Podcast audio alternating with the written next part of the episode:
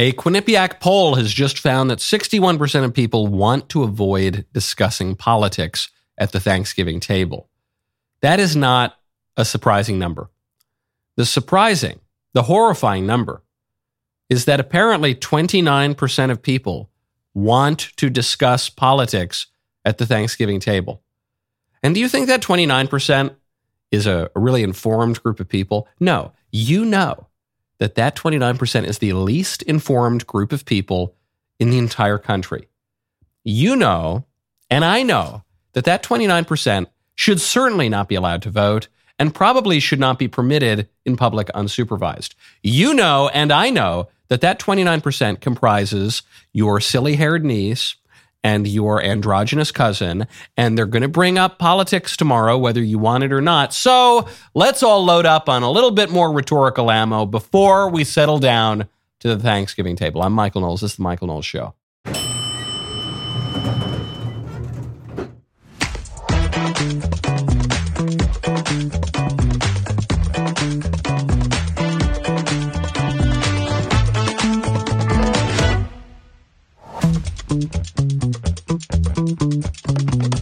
Welcome back to the show. This episode is brought to you by Good Ranchers. Claim your year of free meat, 15 bucks off, and free shipping with my code Knowles, K-N-W-L-E-S, at goodranchers.com. That is goodranchers.com. Promo code Knowles, K-N-W-L-E-S today. Also, quick reminder, this is the best deal of the year right now. You can get 50% off Daily Wire Plus annual memberships. DailyWire.com slash subscribe right now to join. Speaking of politics at the dinner table, don't worry, I'll get to how sex toys can cause diabetes later.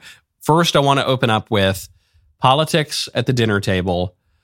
Joe Biden celebrated his 81st birthday, and the White House inexplicably released a picture of him sitting at a table, not even a particularly grand table, sitting at a table that looks like truly it could be in a nursing home with a weird angle. And then this flame like the f- very gates of hell were opened up and just a massive flame coming off this cake. Joe biden gripping the sides of the table for dear life smiling over the cake alone in a room. Every single thing about this photo is bad whoever runs White House communications, the photographer, the, this is obviously not, doesn't look like an official White House photographer. It looks like someone snapped it on a cell phone. All these people should be fired. The picture is the meme of the dog sitting in the burning house saying, This is fine. It's the, it is so eminently memeable. It's actually a pre existing meme that that one posts when things are falling around all about them, which is what's going on in Joe Biden's presidency. The reason I bring it up is not merely to dunk on Joe Biden or to get some White House staffers fired. The reason I bring it up is because this is a perfect example of people being too clever by half. This is a perfect example of political operatives trying to solve a problem and in so doing making the problem worse. Here's the problem. It's Joe Biden's 81st birthday and most people think he's too old to be president. So, what they ordinarily would have done. Uh, usually, once you're above the age of, I don't know, five, instead of putting individual candles for every year of your life, people just put two candles in the shape of numbers. So you'd have an eight and a one, but that would be so clear that Joe Biden's 81. They didn't want to do that. So they said, okay, how can we get around this without looking like we're trying to avoid the issue, but still being kind of fun? And I know what we'll do. We'll put 81 candles on the cake. Yeah, that's the ticket. And then people won't count all the candles. And then we're going to light them all on fire. And there's going to be a bonfire on the White House table because that's a lot of candles because Joe Biden's super old. So while trying to avoid confronting the issue, they inadvertently make the problem worse, which is something that our federal government does all the time, particularly under the leadership of the liberal establishment. I have a second point on this meme that I, I haven't seen anyone bring up other than other than yours truly perhaps because the left sometimes calls me a, a Putin stooge or pro Russia or whatever. Well, okay, here I guess here's a point that I got to hand to Russia and to Putin, which is I don't generally say you got to hand it to Russia and to Putin, but I here you do. Because I seem to recall months ago, this was back in April, there was a picture of Vladimir Putin sitting at a table. He was having a meeting with some other political person and he was just holding onto the table. He had his hand on the table, just sitting there, like I don't know, I'm doing that right now. Didn't seem unusual in any way to me.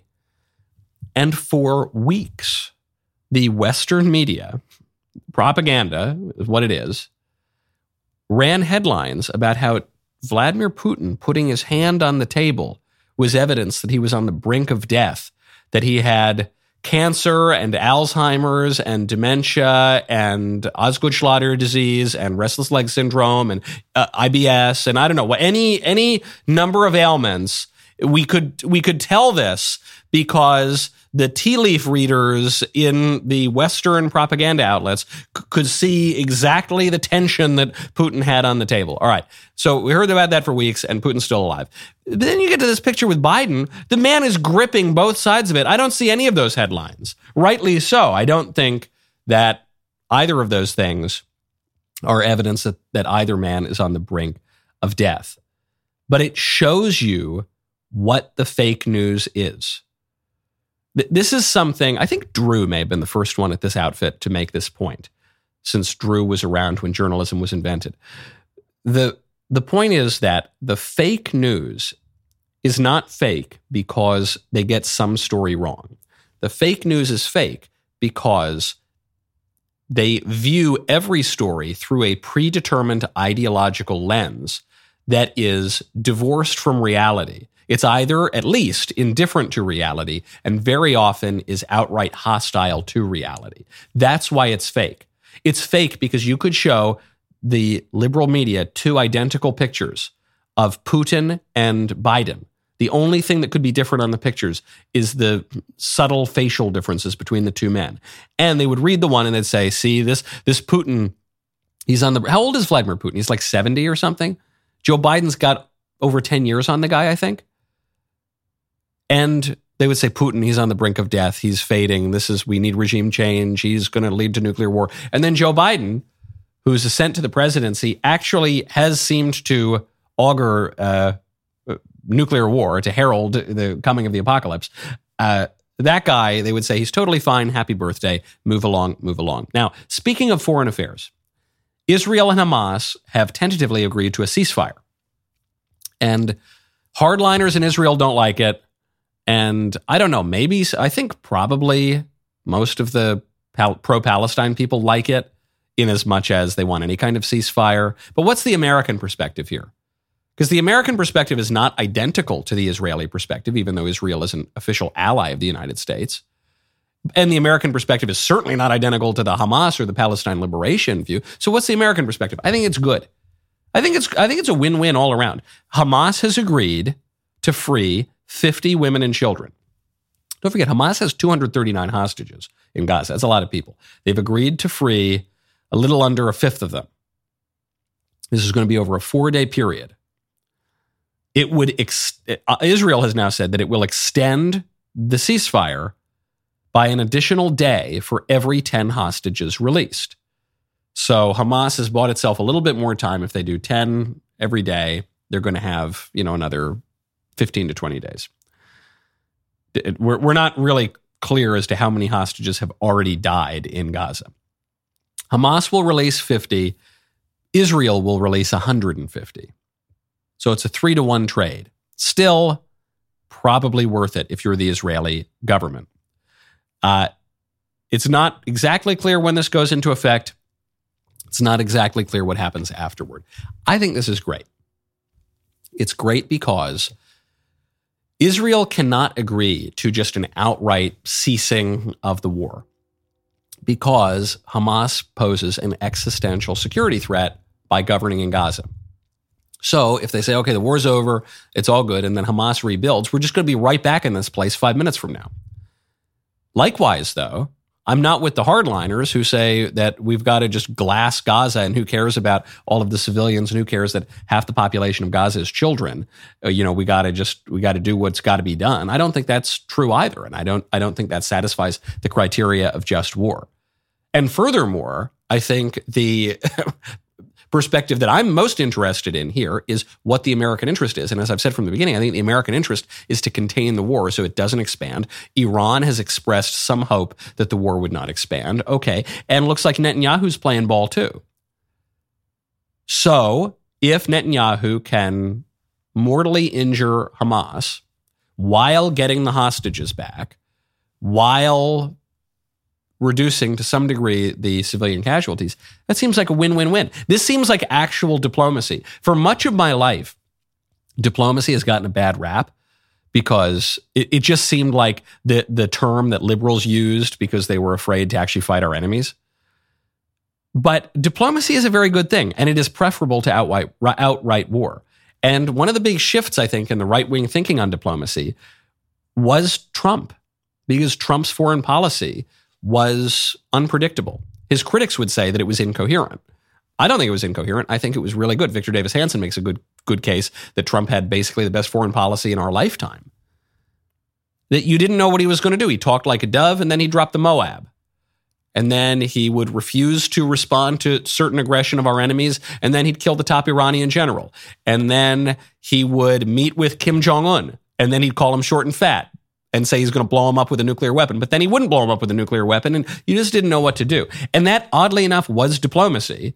And it was very effective diplomacy. And we had relative peace. So, if, uh, as far as I'm concerned, if we can fix up the election system, if we can copy, you know, Argentina or something and try to conduct elections here in the supposedly greatest democracy in the world, and we can get a conservative elected, then my main foreign policy aim for the next year is just to not only contain the war in the Middle East or contain the war in Ukraine, it's to contain the errors that Joe Biden is able to make. If we can just minimize the amount of, of screw up that can occur under his watch, and we should never underestimate that per Barack Obama. If, if we could just minimize his ability to throw the world into World War III, that would be very much in our best interests. Now, what's in your best interest at the dinner table? Good Ranchers. Right now, go to goodranchers.com, use promo code Knowles. There's a lot at stake this November. So don't be a chicken and shop at the grocery store per usual. Head on over to Good Ranchers, where they've got great meat, meat that is even better than my meat puns. Don't miss their Black Friday Your Way sale now live this November. Get your favorite meat free for a year. That is one year of free steak, salmon, chicken, or bacon when you subscribe to any box right now. Better yet, when you subscribe on goodranchers.com, you not only get a free gift of meat worth up to 480 bucks, you also get $15 off with code Knowles. The only deal your grocery store offers is on expiring foods. So ditch that meat aisle, subscribe at goodranchers.com. It's the best meat out there. The prices are unbelievably low, and then you get incredible freebies on top of that. I don't know how their finances work, but it's just amazing. They, these guys are the best in the business. Claim your year of free meat, 15 bucks off and free shipping with code Knowles, K-N-O-W-L-E-S at goodranchers.com. Good Ranchers is the number one place to get all American beef, pork, chicken, and seafood. Seafood. You ever do that when you were a kid? You like seafood? Bah. Well, you can do that with Good Ranchers. Go use promo code Knowles, goodranchers.com. Good Ranchers, American meat delivered. The issue of Israel Palestine is splitting the liberals. There's a House Democrat who is just quitting the Progressive Caucus because the squad and the young members of the Progressive Caucus are very anti Israel, very pro Palestine. And she's very pro Israel. This is Lois Frankel. I know that there are a lot of right wingers out there who don't have strong feelings on the Israel Palestine conflict. It's, it's not my top priority. I feel bad for the innocent people being killed. I I don't like that it's a flashpoint that can destabilize the world, but it's it's not my top issue. Some pe- for some people they care very passionately about it. For me, it's not the top issue. It is, however, I think everyone has to agree, it is an excellent wedge issue with the left. The American people still broadly, overwhelmingly agree that they support the state of Israel. Regardless of what you're seeing online or some of the super avant garde online communities, support for the state of Israel is still the overwhelmingly popular opinion in the United States. On the left, it's much more split because the radical left, which is increasingly represented in Congress, despises the state of Israel because they view the state of Israel as a colonial, settler, white, European enclave in what ought to be the Muslim Arab Middle East. And they hate the state of Israel with a burning, fiery passion. And you also have Democrats who vigorously, strongly support the state of Israel. So if you're a conservative, what do you do? You exploit that wedge. That's just smart politics. I don't think there's anything immoral about that. I don't think there's anything unjust about that. I think we want to weaken our opponents here in the United States. This is a great issue on which to do it. Just as we want on the domestic social issues to split the feminists from the pro LGBT activists, and we can do that over the trans issue, which is a wedge there, so too we should split the Democrats in Congress, the Progressive Caucus, on this issue of Israel Palestine. Even if you don't care about it at all, which I know a great many people don't care about this issue, it, it will still, even if you don't think one bit about the Holy Land, it will still benefit you domestically. So one good reason to, uh, uh, like the Iran Iraq war, in the Progressive Caucus, you kind of just want both sides of the Democrats to lose. Speaking of this issue, splitting the libs, it's splitting them outside of government too. Susan Sarandon, big lib Hollywood actress, was just dropped by UTA, her talent agency, for her pro Palestine rant. She was going on and on. She said, Jews are finally feeling what it's like to be Muslim in the United States, which is a, a kind of an interesting rewriting of history. That now apparently Muslims are the ones who have always felt uh, like the outsider, who have always felt uh, like they're not totally welcome in society. It, but I, I don't know that that's a totally accurate representation. The libs still they invert reality quite a lot, and so what Susan Sarandon went on to say was, You don't have to be Palestinian to care about what's happening in Gaza. I stand with Palestine. No one is free until everyone is free. Uh, that's not true, by the way. That doesn't, that's a completely meaningless statement. I have no idea what that means. You could say there's no justice for anyone until there's justice for everyone. I think that might be true because justice is giving to people what they deserve. But freedom is not that. An individual can be perfectly free even in a tyrannical, slavish society. Freedom is not contingent upon other people. Freedom is the perfection of the will, which is contingent on the perfection of the intellect. You can be free even sitting in a jail cell. So I, I, I don't know what she's talking about, but she says a lot of crazy things. Anyway, as a result of this, she was dropped from her talent agency, which is not it's actually not the best look. If, if you're concerned about rising anti Semitism in the United States, it's not the best look for the Hollywood talent agencies to say, hold on, you oppose the state of Israel. You'll never work in this town again. How dare you? There's there's rising anti-Semitism. So that's not a great look. I, but broadly speaking, I think Susan Sarandon still is the one who looks bad in this situation. The thing that really gets me about this whole thing is the keffiyeh. If you if you're just listening to the show right now, you probably can't see it. Susan Sarandon, this this white Hollywood liberal, is wearing a, a Palestinian keffiyeh. She's wearing the same thing that Hamas would be wearing. And you think, okay, guys, I've said this from the beginning, getting back to my point on, you know, even if you don't really care about this war in the Middle East, you know, it's not, you don't want to be on the side with Hamas generally, right? Generally, I think that's a safe bet. You don't, act, when Osama bin Laden's letter to America was going viral, you don't actually have to hand it to Osama bin Laden ever under any circumstances. Susan Sarandon wearing the keffiyeh, what does she think would happen if she moved to Gaza? with all of her liberal nonsense.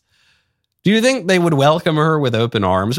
For a brief period, they probably would for the propaganda. But I don't think she would fit in very well with Hamas or Hezbollah or Palestinian Islamic Jihad. It's just so preposterous. And obviously, she hasn't thought one, one iota about it. This is, this is my kind of issue the kind of issue that can get a latte sipping Hollywood liberal, to use the old caricature, to wear the, the wartime garb of jihadis. That is, that is an issue that has driven a people mad. Now, speaking of picking sides, Bob Vander Plaats, who's the president and CEO of the Family Leader, which is an evangelical group, he just announced that he is endorsing Ron DeSantis for president. I'm thrilled to throw my personal endorsement and support uh, behind Governor Ron DeSantis of Florida. We need to find somebody who can win in 2024. And what we saw in 2022, the supposedly red wave, really only happened in Florida and in Iowa. Uh, Governor DeSantis took a reliable toss up state in Florida and made it complete red, won by 20 points, won in demographics that we haven't won in. But he's also done that by being a bold and courageous leader.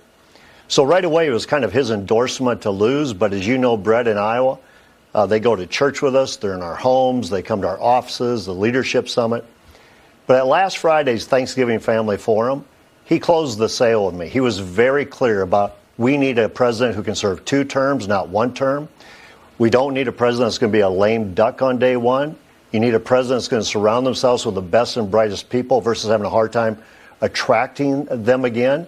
And someone who's actually going to do what they say they're going to do. And I just think he's got the spine to do it. And I think he's got the experience to win for us. That's a big endorsement big Iowa endorsement. This follows a big endorsement from Kim Reynolds, who's the governor of Iowa. So, what does it all mean? I'll give you my answer in one word in just one second. First, though, we turn to, to creatures that are not able to articulate any words at all. That would be your dog. And even so, you need to feed your dog Ruff Greens. Right now, go to ruffgreens.com slash Michael. The holidays are here. While you're out shopping for your kids, your family, your friends, don't forget to shop for your pets too. Give your dog the gift of a healthier and happier life with Ruff Greens. Naturopathic Dr. Dennis Black, the founder of Ruff Greens, is focused on improving the health of every dog in America. Dog food might as well be considered dead food, if you ask me, because it contains very little nutrition. You think about it nutrition is not brown, it's green. Let Ruff Greens bring your dog's food back to life. Ruff Greens is a supplement that contains all the necessary vitamins, minerals, probiotics, omega oils, digestive enzymes, and antioxidants that your dog needs. You don't need to go out and buy new dog food. You just sprinkle Ruff Greens on your food every day. Dog owners everywhere are raving about Ruff Greens. It supports healthy joints, improves bad breath, boosts energy levels, and so much more. Right now, get your free Jumpstart trial bag so your dog can try it. A free Jumpstart trial bag delivered straight to your door in just a few business days. Go to ruffgreens.com slash Michael or call 844-RUFF-123. That's R-U-F-F greens.com slash Michael, M-I-C-H-A-E-L, or call 844-RUFF-123 today. The best deals of the year are here, and yes, it includes 50% off new annual Daily Wire Plus memberships. You will get ad free, uncensored, exclusive content from all your favorite Daily Wire hosts, along with groundbreaking entertainment and documentaries that are reshaping our cultural landscape. But there are so many more deals happening now inside the first ever Daily Wire Black Friday shopping guide. Find 25% off the perfect stocking stuffer, Jeremy's Chocolate. Not only are the famous he, him, and she, her chocolate bars back in stock, we are introducing Christmas themed chocolate bars with peppermint and dark chocolate. Very exciting. All 25% off right now. Shop all of the Black Friday deals now inside the Daily Wire gift guide. That is dailywire.com slash Black Friday. The DeSantis campaign is all in on Iowa. They've already signaled that. They pulled their staff out of other states. They moved them to Iowa. Iowa first in the nation. Caucus, big deal. They want to regain any momentum in the race in Iowa. And DeSantis has done a good job on the endorsement front. He just got the endorsement of a major evangelical leader in Iowa, and he got the endorsement of the governor of Iowa, who, by all accounts, is a fairly popular governor. And yet, and yet, Trump is still up. And he's not up 10 or 20 points, he's up 40 points. So, what does that mean? it means that the endorsements don't seem to be mattering as much this cycle as they have perhaps in past cycles. It means that people's minds seem to be relatively made up. It seems that the people are less persuadable than the elites within the Republican Party. The elites, the operators, the office holders, the political players they seem to be able to go from side to side. They sit on the fence sometimes. Then only at the last minute do they endorse a candidate. But the people seem to have their minds relatively made up. Vander Plaats says, "Look, the candidates here, they're not they're not distant. They come to church with us. They sit down in our civic associations. They come into our living rooms. That's true. That's always been true. But why aren't the polls moving? We could find out. The, the caucuses are in January. We could find out that all the polls were totally wrong. But I don't think that all the polls are totally wrong. One or two polls, maybe.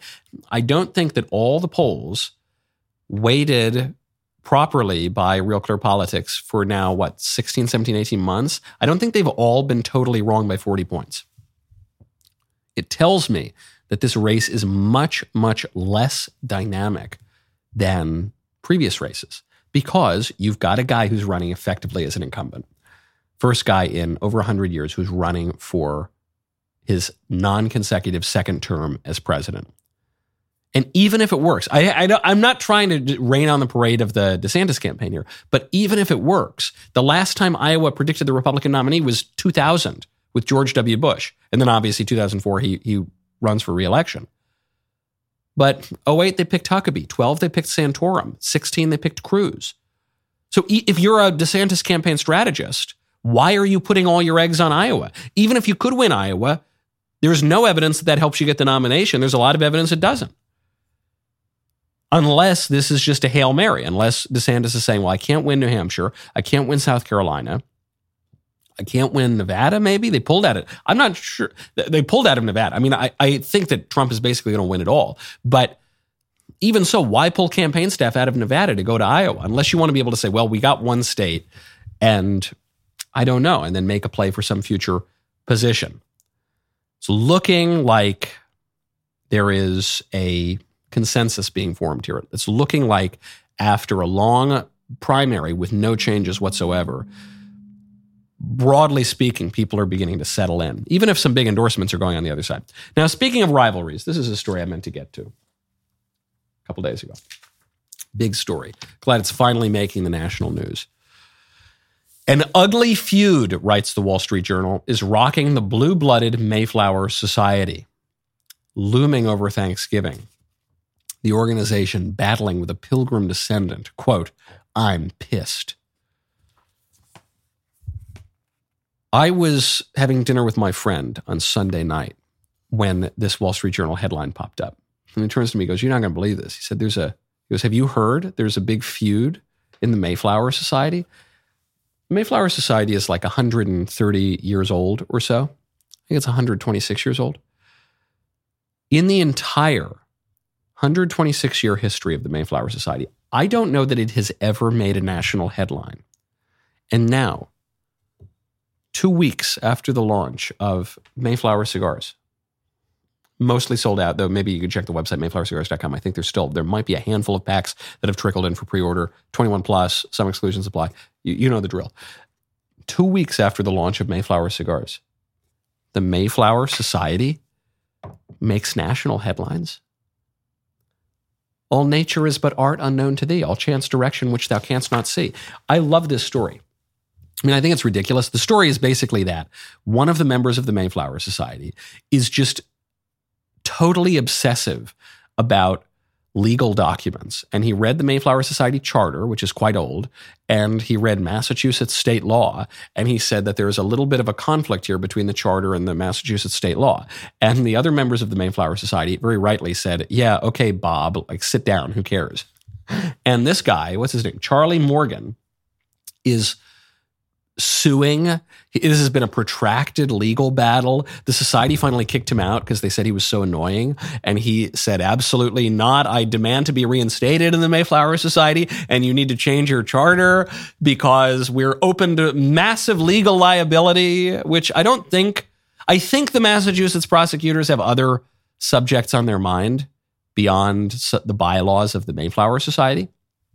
But I love the, I love the whole story and I love the Mayflower Society. I think I might be the youngest member of the Mayflower Society in the entire country. There are a lot of people who have Mayflower ancestors, but not a lot of people have gone through the process of tracing them back and providing the documentation. My grandfather was really into genealogy, so he did it for our family. I think there are 31,000 members worldwide of this group.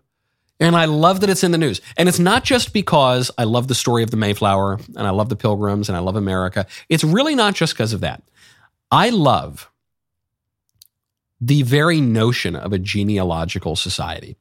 I love when people care about their family and their family history and their family's role in history, period. I like that. I think that's deeply conservative. And I think we live in an age where we we ignore the past broadly. We we neglect our families. We move away from our families. We don't care what our families have to say. We don't feel obligation to our families. And we, if we think about the past at all, we think about it negatively. We, we condemn our ancestors and our forebears. And we think that we're the most brilliant people in the world because we've got an iPhone and we can Google things that a generation ago, five year olds would have known. And we think we're really smart because of that. I love the idea of a genealogical society because we live in a very abstract age where we think that we're just atoms floating in the ether, where we think that we're just born into a state of nature without any ties or obligations, where we think that we're all just totally undifferentiated, that a people and another people are totally uh, substitutable for one another, where we think that men and women are basically identical and one can become the other and vice versa. We we live in an age where we don't even recognize national borders. And we say anybody is an American if you only believe it in your heart. And that isn't true. That just isn't true. People are different, families are different, cultures are different. History has a big effect on that, and conservatives ought to prefer the particular to the universal, to the abstract, to the distant, the near to the distant, the tried to the untried. I'm paraphrasing the great political philosopher Michael Oakeshott here. We, we ought to have an affection for our own, for our own history, our own culture, our own land, our own shared experience. And so I, I don't like that the Mayflower Society is, is embroiled in this high stakes feud. But I do like that it's making headlines. And I think that we all ought to take a little bit more care for our own families and our own family history. And we can do that while we smoke Mayflower cigars. Speaking of making babies, a little bit of a hard transition, as it were. There's a headline here that I totally believe. I don't usually trust the scientists, but on this issue, I do. Scientists warn sex toys can cause diabetes. Now, if you're listening to this show, you're probably, you know, you're a wholesome person. You're not, you probably don't do too much of this. But if you're if you're involved in this, get rid of it, it will give you diabetes, according to the scientists. How is that? Well, because microplastic particles from numerous sources are ingested and absorbed into the bloodstream.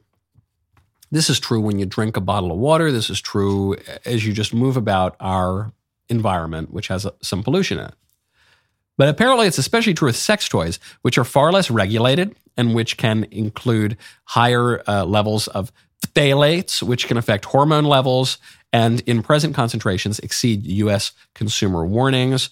They outline here the four types of currently available sex toys that are the worst offenders. I'm not going to read those out because they're gross and I don't even want to think about it anymore.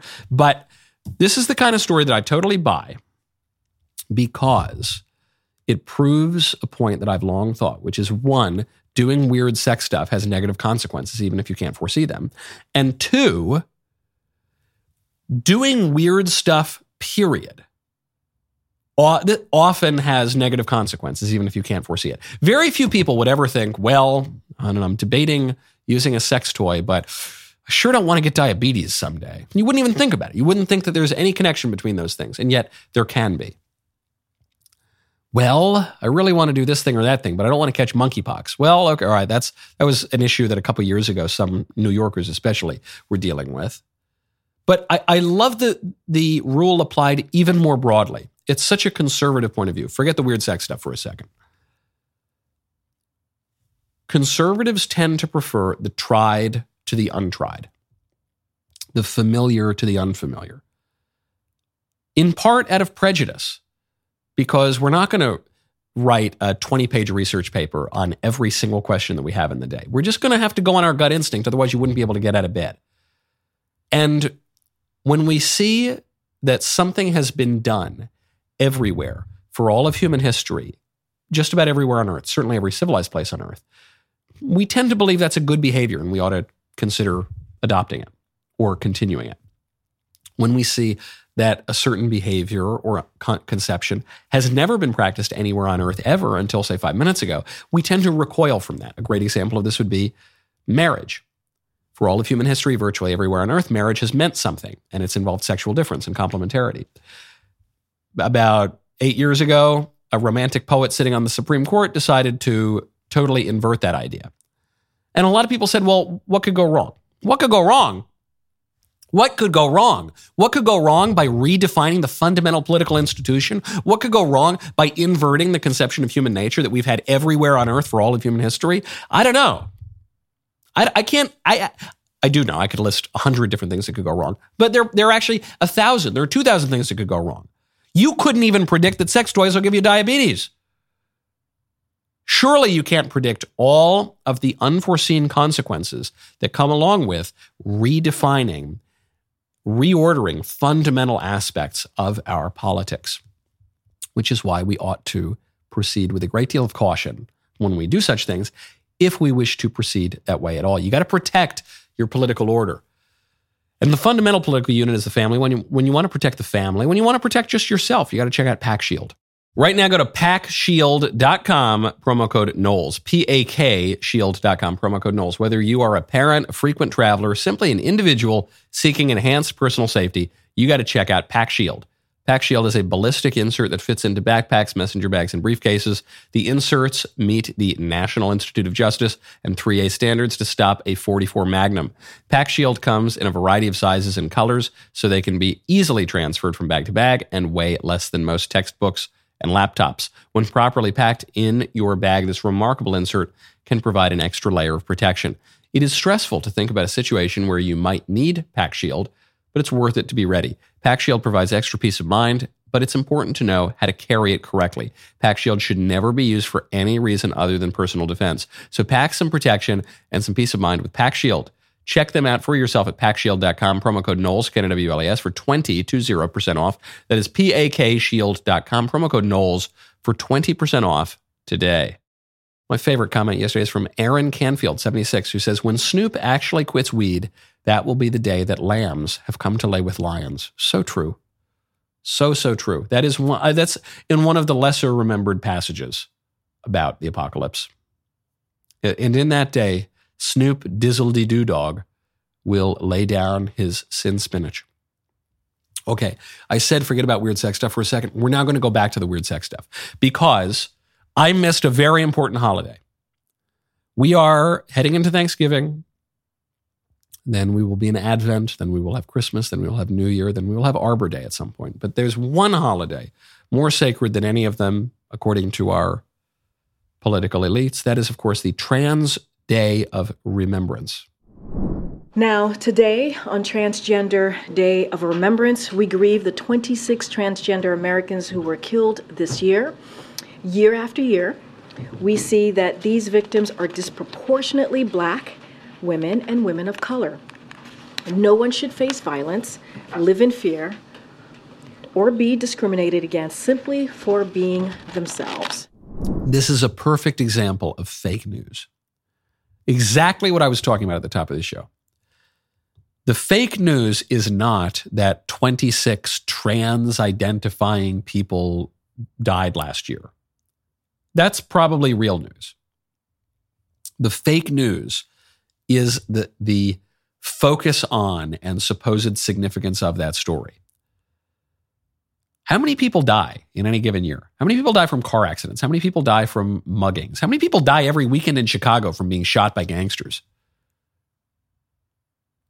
A lot more than that, a lot more than 26, but we focus on the 20 the 26 victims of the anti-transgender violence. First of all, it's not exactly anti-transgender violence in virtually all not all of these cases, but virtually all of them in the vast majority. This is cases of drug deals gone wrong, of prostitution schemes gone wrong. Uh, this is these are people. I'm not excusing uh, death in any way, but these are people who are putting themselves in extremely dangerous situations where they would be in great danger whether or not they identified as trans. How many transgender identifying people kill themselves every year? A lot more than 26, that's for sure. So we say this is the day of remembrance. Okay. The focus on that is what is the fake news. If if we were to bring up the number of white people who were harassed, say, uh, because of the color of their skin, that would never make it into any mainstream news outlet. If we were to bring up the number of Christians who were persecuted for their faith. Christianity is the most persecuted religion in the world. You don't need to take my word for it. That's not the right wing Daily Wire analysis. That's from the Pew Research Center, okay?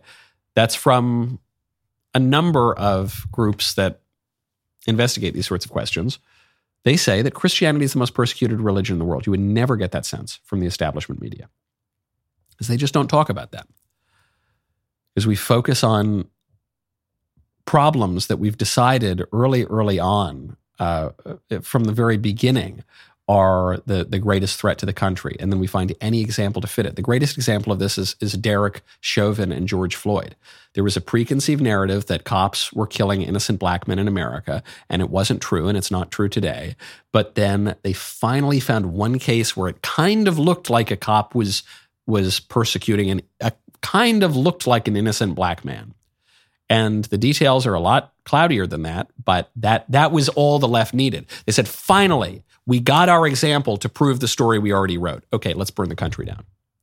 And that's what they did. And that's what they're doing here as well. And you see it coming out of the White House. Speaking of leftism in government, there's a leaked NSA document that is defining all sorts of woke terms. Now, this is we're not talking about the I don't know, EPA, we're not talking about the Department of Education, even. We're not talking about one of these silly government agencies, the Office of Personnel Management. We're talking about the NSA, no such agency, this shadowy government agency that collects all of your data, knows everything about you, and can really punish you if they want to. This group is defining in its diversity glossary uh, white Europeans as being responsible for settler colonialism, this this group, the NSA, is attacking white fragility. The, uh, the NSA is warning of trans misogyny. There are over 327 DEI terms listed over 34 pages with words like Z, Zer, and whiteness and pansexual. This report coming from Spencer Lindquist of the Daily Wire. And it reminds me this is nothing new. The adoption of these left wing terms by mainstream groups is nothing new. I happen to write a book about it called Speechless Controlling Words, Controlling Minds. Great to pick up for hello, hello. No one's in the office today. Everyone's already on vacation. Uh, great to pick up for Black Friday and for Christmas.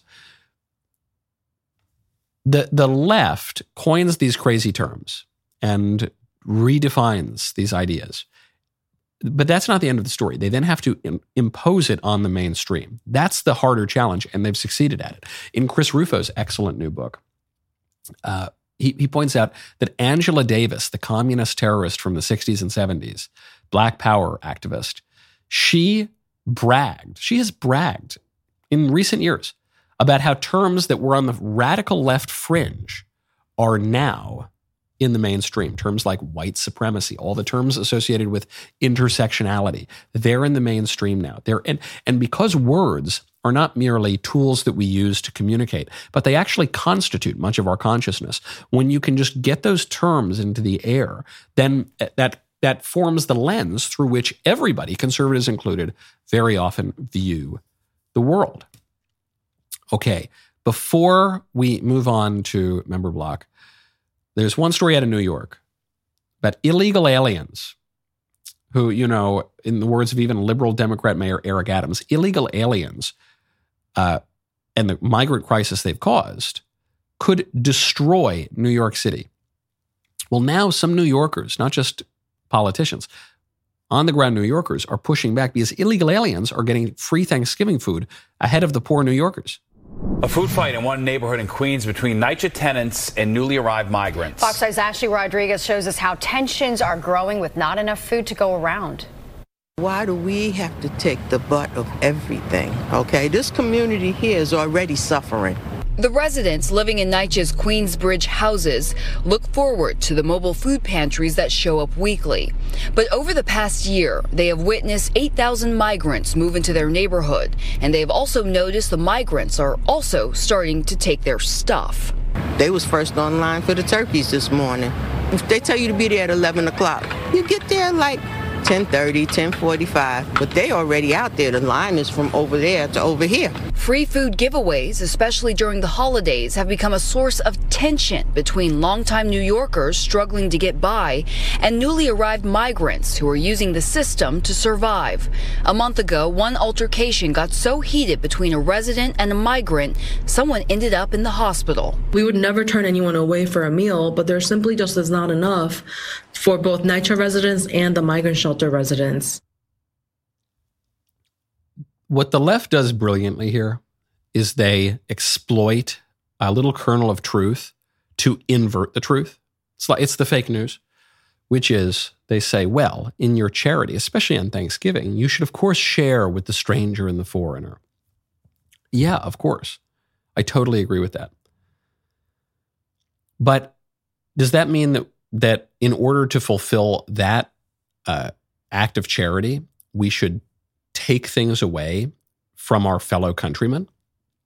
That we should deny to the poor here in America the food on Thanksgiving so that we can give it to foreigners who have exploited our system and broken our laws? I don't that's not what that means. That would that's rather unjust. I don't find that particularly charitable at all yeah, we're going to go into one of the worst neighborhoods in New York and we're going to take away food from all you guys, all you poor New Yorkers, and we're going to give it to illegal aliens who break our laws. Many of whom are mobbed up with the cartel. Yeah, that's what we're going to. That doesn't make a lot of sense to me. Even if you want to give to the to the foreigner. It's a it's a violation of charity for your fellow man because charity does in fact begin at home. And uh, this is an abundant country. There's a lot to go around. But it, it, this is a part of a deeper ideology that says not only should we not prefer the familiar to the foreign, not only should we not prefer the near and the practical to the abstract and the universal, we should actually only prefer the abstractions. We should only support the foreigners. We should totally deny any sense of filial piety, patriotism, or concern for our community. Not a very good message for Thanksgiving. So that wouldn't be the message of the pilgrims. No, siree. Nothing American about that. The rest of the show continues now. You don't want to miss it. Become a member. Use code Knowles, Canada WLAS at checkout for two months free on all annual plans.